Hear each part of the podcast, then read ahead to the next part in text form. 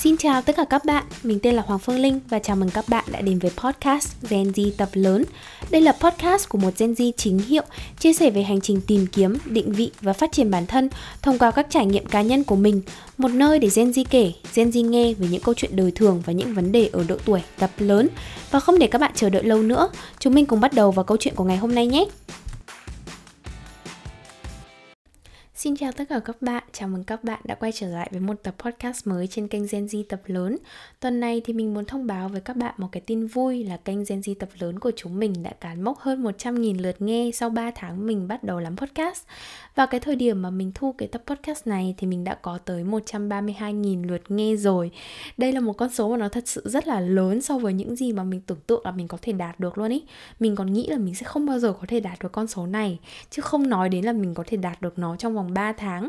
Mình nghĩ là cái tin vui này thì nó không phải là cái tin vui của riêng bản thân mình đâu, mà đây chính là cái thành quả của chính tất cả các bạn, bởi vì các bạn chính là người mà đã đóng góp cho cái sự phát triển của kênh Gen Z tập lớn, và mọi người cũng chính là những người bạn đồng hành của mình trong mỗi cái số mà mình ra hàng tuần. Gen Z tập lớn thì cũng may mắn lọt được vào top 3 của Apple Podcast nữa, Ở cái thời điểm mà mình thu cái tập podcast này. Mình thì mình không biết là Spotify thì mình đứng ở vị trí nào, Bởi vì là mình ở bên Úc, Thế nên là mình không biết được là cái bảng xếp hạng ở Việt Nam nó như thế nào. Nên nếu bạn nào mà biết thì có thể update mình nghe nhé mình khoe một chút cái thành tích này thôi để chia vui cùng tất cả mọi người. Và đương nhiên là mình không thể nào mà quên cảm ơn mọi người vì đã đóng góp vào cái hành trình tập lớn của bản thân mình, cũng như là đóng góp vào cái sự phát triển của kênh Gen Z tập lớn. Mình cũng rất vui khi mà cái kênh Gen Z tập lớn này của mình cũng có thể trở thành một người bạn đồng hành trong cái hành trình tập lớn của mọi người. Nhân cái dịp mà chúng mình có thêm nhiều bạn mới gia nhập vào cộng đồng này hơn, thì mình muốn làm một cái chủ đề nó hơi khác mọi khi một tẹo. Cái chủ đề ngày hôm nay sẽ là Gen Z hỏi, Gen Z đáp. Thì trong tương lai chắc chắc chắn là mình sẽ có mời thêm một số các bạn khách mời thuộc thế hệ Gen Z chúng mình đến để tham gia vào show để chúng mình có thể cùng nhau chia sẻ những cái quan điểm và góc nhìn khác nhau. Thế nhưng mà cái tập hôm nay thì chúng mình sẽ có một cái khách mời đầu tiên của cái show này, một cái người mà rất là quen thuộc với các bạn mà không biết là mọi người có biết không? Đố mọi người biết đấy, thử dành ra một giây để nghĩ xem là khách mời đấy là ai mà ai cũng biết đấy là ai ấy. Ừ thì đấy là mình chứ còn là ai nữa. Thì cái tập podcast ngày hôm nay mình sẽ uh, dành ra để có thể trả lời những cái câu hỏi mà các bạn gửi về cho mình thì thật ra là hôm trước mình có đăng lên Instagram cá nhân của mình để bảo các bạn là đặt câu hỏi về cho mình. Thì trong tập podcast ngày hôm nay, mình sẽ đóng giả làm khách mời của show này và đi trả lời những cái câu hỏi về bản thân mình cũng như là chia sẻ một chút những cái suy nghĩ và quan điểm của mình về các cái chủ đề mà các bạn thính giả của show gửi về. Không để các bạn chờ đợi lâu nữa, chúng mình cùng bắt đầu vào tập hôm nay nhé. Câu hỏi đầu tiên mà mình nhận được đó chính là hiện tại chị đang ở đâu? Thì hiện tại thì mình đang ở Sydney, Úc. Sydney là thuộc bang New South Wales của Úc. À, mình sang Úc được khoảng 3 năm rồi là từ giữa năm 2018, hồi đó là mình có 17 tuổi và tính đến tận nay thì mình vẫn không biết được rằng là mình bao giờ mới có thể về được Việt Nam nữa. Còn ở Việt Nam thì mình là người Hà Nội nhé mọi người. Mà thật ra là ở Úc thì mình cũng vẫn là người Hà Nội thôi mà. Nhân tiện có cái câu hỏi này thì mình cũng sẽ trả lời một câu hỏi nữa mà có rất nhiều người cũng hay hỏi mình đó chính là mình có ý định định cư ở Úc hay là về Việt Nam? Câu hỏi này thì mình thật sự là sẽ phải bỏ ngỏ thôi bởi vì bản thân mình cũng chưa có được cái câu trả lời cho chính mình.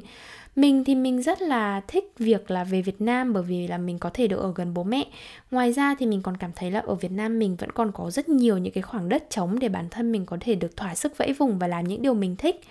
Mình thì mình không hề ghét cái cuộc sống ở Úc, đặc biệt là về vấn đề tài chính thì khi mà mình ở Úc thì mình sẽ cảm thấy an toàn và yên tâm hơn. Tuy nhiên thì để định cư lại ở Úc thì cái quá trình này sẽ mất ít nhất là 4 năm và đôi khi là mình sẽ phải chấp nhận làm những cái công việc mà mình không thật sự thích thì nó mới ở trong cái danh sách nghề nghiệp được định cư. Và trong cái khoảng 4 năm này thì mình sẽ phải làm việc tại một nơi cố định để người ta có thể đứng ra và bảo lãnh cho mình.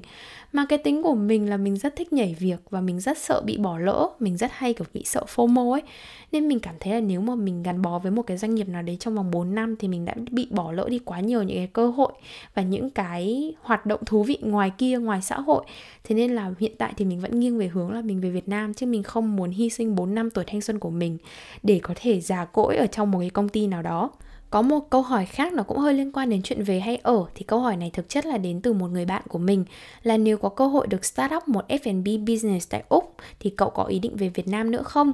Câu hỏi này thì thật sự là mình nghĩ là mình sẽ phải xem xét rất nhiều yếu tố, đặc biệt là mình phải xem xem là cái cơ hội ở Úc nó tốt đến như thế nào. Ở trong cái khoảng thời gian tương lai gần ấy thì mình nghĩ là mình sẽ không có ý định start up mặc dù start up nó luôn luôn là một cái mục tiêu tương lai của mình nhưng nó có lẽ là tương lai xa. Và mình phải nói thật là sau khi mình làm trong rất nhiều các nhà hàng thì trước khi mà mình bắt đầu là đi làm ấy, thì lúc nào mình cũng có ước mơ là mình sẽ được mở nhà hàng. Nhưng mà đến khi mà mình đi làm rồi thì mình nghĩ là nếu mà mình có start up một cái gì đấy thì mình sẽ không lựa chọn để start up ở nhà hàng. Nghĩa là nó vẫn có thể trong F&B nhưng nó sẽ không về mặt là nhà hàng bởi vì mình không muốn đứng ra và làm dịch vụ. Mà thay vào đó thì mình thật sự là mình muốn làm về giáo dục. Thì cái này là mình không biết là trong tương lai mình có làm được hay không, nhưng nó là một cái ước mơ nho nhỏ của mình mà mình muốn chia sẻ với mọi người. Thì thật ra là trước đây mình đã có cơ hội được trải nghiệm và góp phần start up một cái doanh nghiệp F&B ở Úc rồi. Và phải thú thật thì đó là một cái trải nghiệm mà rất là đáng nhớ đối với mình và nó đã thay đổi con người mình rất là nhiều. Nhưng mà khi mà mình đánh giá một cái cơ hội ấy, thì mình thường nhìn vào hai yếu tố chính. Yếu tố đầu tiên là vai trò của mình trong công việc đó và yếu tố thứ hai đó chính là người thầy của mình. Nghĩa là ở thời điểm hiện tại mình không có ý định đứng ra làm chủ và mình vẫn muốn có một người kề vai sát cánh và có thể giúp đỡ mình mình sẽ thích một cái công việc nào đó mà nhiệm vụ của mình ở trong đó nó phải vượt qua cái khả năng đáp ứng của mình vì khi mà mình cảm thấy là mình không đủ để đáp ứng yêu cầu của cái công việc đề ra ấy, thì nghĩa là mình mới có không gian để mà mình phát triển. Còn khi mà cái trách nhiệm và cái nhiệm vụ của công việc đó nó nằm trong tầm tay của mình rồi thì mình sẽ cảm thấy rất là chán và nản bởi vì mình cảm thấy là không hề có bất cứ một cái thách thức nào trong công việc để ép bản thân mình phải vươn lên.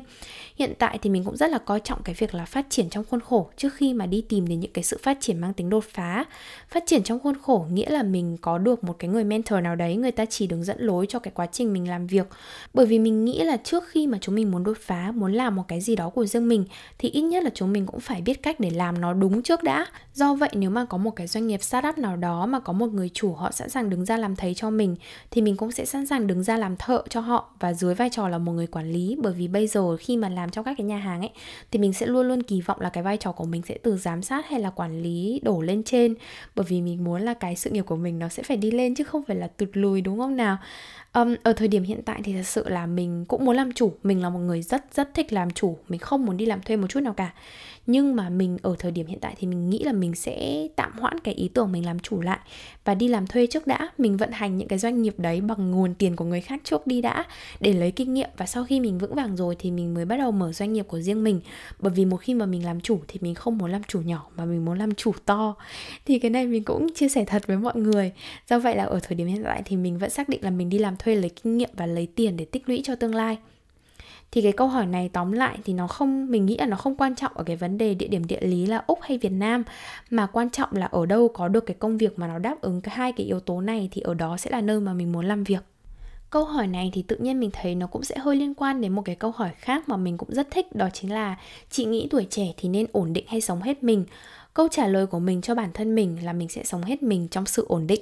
Nghe thì nó hơi bị ba phải đúng không nào? Mình là một cái đứa mà luôn đi tìm kiếm sự ổn định. Nhưng mà đến khi có được sự ổn định rồi thì mình sẽ lại tìm kiếm những cái thử thách mới và những cái thú vui mới để phá vỡ đi cái sự ổn định trong cuộc sống của mình với mình thì tuổi trẻ là những cái phép thử và mình luôn khuyến khích bản thân mình và tất cả những người xung quanh mình phải thử thật nhiều, làm tất cả mọi thứ ngay cả khi mà mình nghĩ là mình sẽ thất bại hay là ngay cả khi tốn tiền đi chăng nữa. Miễn sao là cái sự hết mình của mình nó không để ảnh hưởng đến bất kỳ ai, đặc biệt là khi mà mình thử thì nó phải an toàn và nó phải đảm bảo là mình không mất mạng hay là mất tài sản do vậy thì sẽ luôn có một cái vế trong cái sự trải nghiệm của mình là cái sự ổn định. Định nghĩa ổn định của mình vào lúc này là ổn định về mặt tài chính. Khi mà mình đã cảm nhận là mình có một cái sự ổn định về mặt tài chính nhất định rồi, không phải quá giàu, không dư giả, nhưng ít nhất là không phụ thuộc vào bố mẹ hay là không nợ nần gì nữa, thì mình mới dám đứng ra để thử ví dụ như là mình có thể thử làm content creator, thế nhưng mà mình vẫn phải đảm bảo là mình có một cái công việc chính vững vàng và cho mình một cái nguồn thu nhập ổn định. Sự nghiệp của mình nó vẫn đang phải có một cái hướng đi nào đó nhất định, chứ không phải là mình đâm đầu vào mình làm content creator, đến lúc mình thất bại, mình ngoảnh đầu lại thì mình chẳng còn gì nữa. Nói chung ấy, thì tuổi trẻ chúng mình nên sống hết mình, nhưng mà phải để ý tới cột sống, cả nghĩa đen và nghĩa bóng. Cột sống nghĩa đen nghĩa là sức khỏe, còn về nghĩa bóng nó là một cái bệ đỡ để khi mà bạn trải nghiệm hết mình rồi mà có lỗ thất bại thì vẫn có một cái cột sống để đỡ bạn dậy chứ không phải là gục ngã luôn ở giữa đường Câu hỏi tiếp theo thì nó lại được chuyển tiếp từ cái câu hỏi vừa rồi luôn Chị là người sống nghiêm khắc hay là kỷ luật ạ? À? Lúc đầu mình đọc qua cái câu hỏi này thì mình thấy nó hơi bị trùng lặp vì mình nghĩ là một người nghiêm khắc thì họ sẽ kỷ luật và ngược lại. Nhưng mà thật ra khi mà nghĩ kỹ rồi thì mình thấy hai từ này nó cũng có phần khác nhau đấy. Với góc độ của mình thì mình nghĩ là mình là một người nghiêm khắc nhưng mà không kỷ luật. Đầu tiên thì mình rất là nghiêm khắc với bản thân mình. Mình luôn khắt khe về tất cả những cái lối sống của bản thân và mình luôn tự đánh giá bản thân mình rất là chặt chẽ dẫn đến việc là mình rất khó để hài lòng với chính mình mình luôn đặt ra những cái yêu cầu rất cao cho bản thân. Đến khi bản thân mình đạt được những cái yêu cầu đó rồi thì tự mình lại bảo, thế chưa đủ, cố tiếp đi. Và mình lại tiếp tục đề ra những cái tiêu chuẩn mới khác và bắt mình phải cố gắng để vươn lên. Trong công việc thì mình nghĩ là mình là một người cũng khá là nghiêm khắc. Mình không quá là khó tính đâu, nhưng mà cũng phải nói là nghiêm khắc. Mình luôn đòi hỏi công việc nó phải đạt được ở một cái mức hoàn hảo với mọi mặt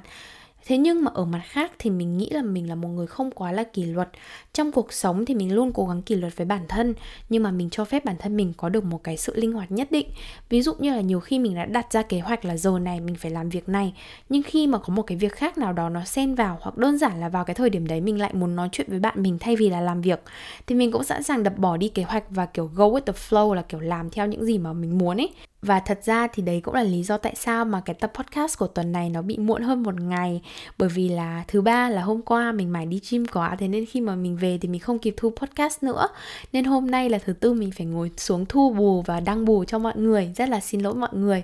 Ngày xưa thì thật ra mình là một đứa rất rất là kỷ luật và làm mọi thứ theo những cái kế hoạch rất là rõ ràng. Nhưng mà dần dần thì mình cảm thấy là bản thân mình nó bị cứng nhắc quá và mình đã cố gắng giảm bớt cái tính kỷ luật đấy đi và chiều bản thân mình một chút cho thoải mái với mình thì kỷ luật là một điều nên làm, nhưng nó cũng nên ở một cái ngưỡng vừa phải thôi. Bởi vì mình nghĩ là cái tính linh hoạt nó mới là cái đặc tính giúp con người mình, nó đúng nghĩa là con người, chứ nó không phải là một cái cỗ máy. Và trong công việc thì mình cũng cố gắng như vậy. Mình sẽ cố gắng giữ cái mức kỷ luật ở mức khoảng 60% thôi. Còn 40% còn lại là mình sẽ dành cho cái sự linh hoạt. Vì mình nghĩ là cái sự linh hoạt là cách để tất cả mọi người đều cảm thấy thoải mái và nó là cái vùng đất màu mỡ cho cái sự sáng tạo để có thể phát triển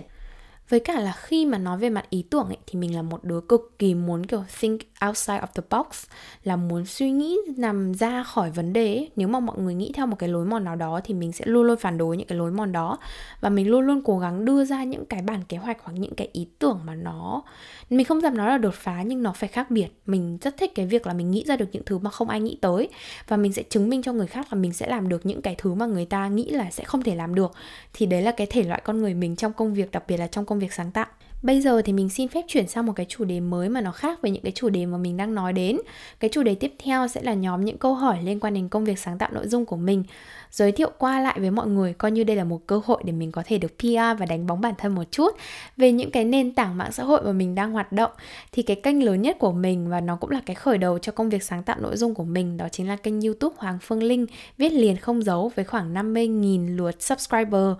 Mình bắt đầu làm cái kênh YouTube này là khoảng 2 năm trước và mình chủ yếu chia sẻ về phương pháp học tập cũng như là trải nghiệm học ngành khách sạn của bản thân mình. Sau đó thì kênh tiếp theo mà mình muốn giới thiệu đó chính là một cái kênh mà mọi người đã biết quá rõ rồi, đó chính là kênh podcast Gen Z tập lớn của mình. Thì cái kênh này mình bắt đầu chính thức là vào ngày 27 tháng 7 thì phải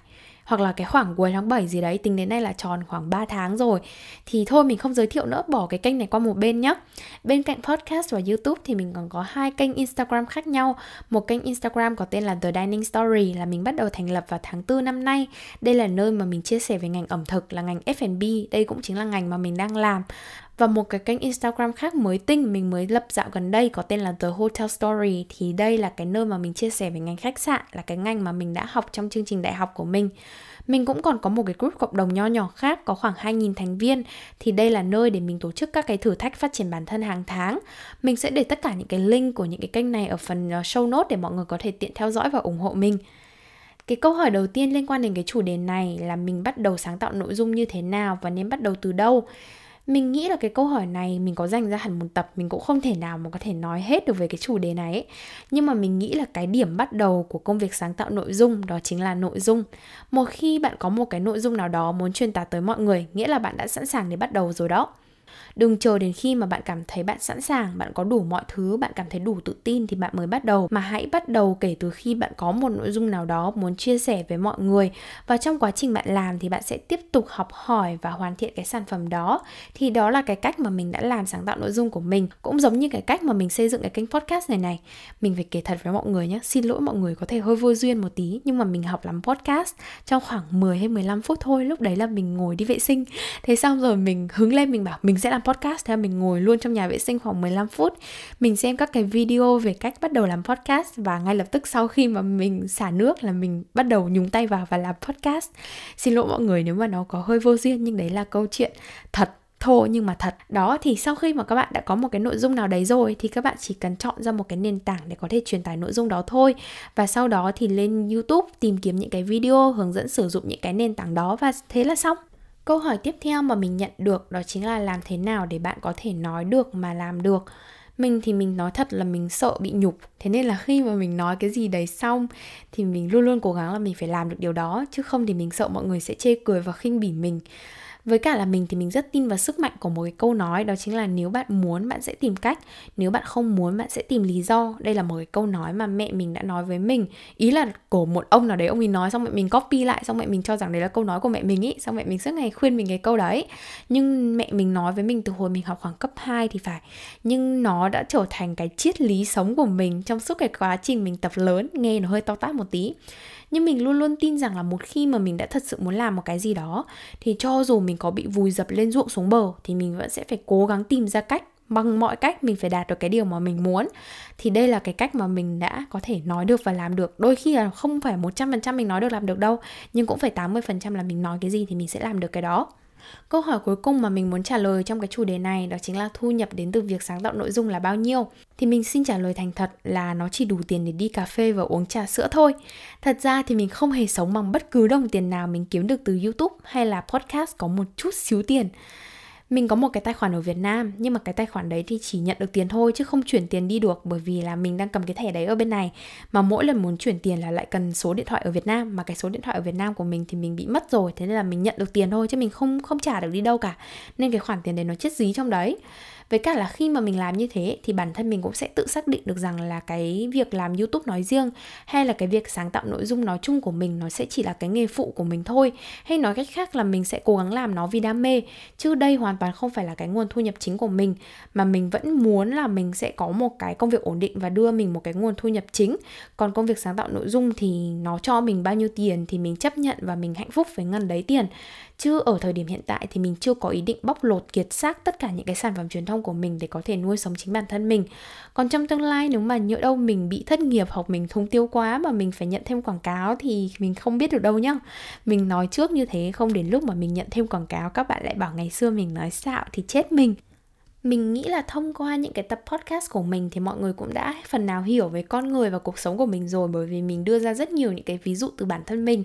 Nhưng mà mình vẫn muốn làm thêm một cái tập podcast này để có thể trả lời những cái câu hỏi của các bạn mà các bạn vẫn hay thắc mắc. Để từ đó mình cũng coi như là xích gần lại với các bạn hơn. Nên là sau cái tập podcast này thì chắc là mình sẽ để một cái Q&A ở dưới uh, cái tập podcast này. Hình như nó chỉ có ở trên Spotify thôi thì phải. Để nếu mà các bạn vẫn còn câu hỏi gì đó thì các bạn hoàn toàn có thể gửi vào đấy để nếu mà có nhiều câu hỏi thì mình sẽ tổng kết lại và làm thêm một vài những cái tập podcast khác, kiểu cái dạng Q&A như thế này, để chúng mình hiểu nhau hơn và chúng mình được gần nhau hơn. Và mình hy vọng là những cái câu hỏi này và những cái sự thật, cũng không hẳn sự thật, những cái câu trả lời về bản thân mình, nó cũng đã có phần nào thú vị một chút và nó có thể giúp các bạn hiểu hơn về chính bản thân mình. À, và thôi thì mình xin phép kết thúc cái tập podcast ngày hôm nay ở đây và tuần sau thì chúng mình sẽ lại tiếp tục quay về những cái chủ đề phát triển bản thân rồi những cái rất nhiều những cái chủ đề cuộc sống khác trong cái hành trình tập lớn của chúng mình. Các bạn yên tâm là mình đang có một cái list khoảng hơn 20 cái chủ đề mà mình chưa có thời gian để mình làm. Nên là mình vẫn sẽ ra podcast đều đều trừ khi mà mình bận quá thì mình sẽ xin phép các bạn nghỉ một hai tuần chứ không thì hẹn các bạn vào thứ ba hàng tuần nếu mà mình không uh, lười nói thế thôi chứ thứ ba hàng tuần nào mình cũng sẽ lên podcast cho các bạn nghe. Thôi, nói dông nói dài rồi. Cảm ơn mọi người đã nghe hết cái tập podcast ngày hôm nay của mình. Xin chào và hẹn gặp lại các bạn trong những tập podcast tiếp theo trên kênh Gen Z tập lớn. Bye bye!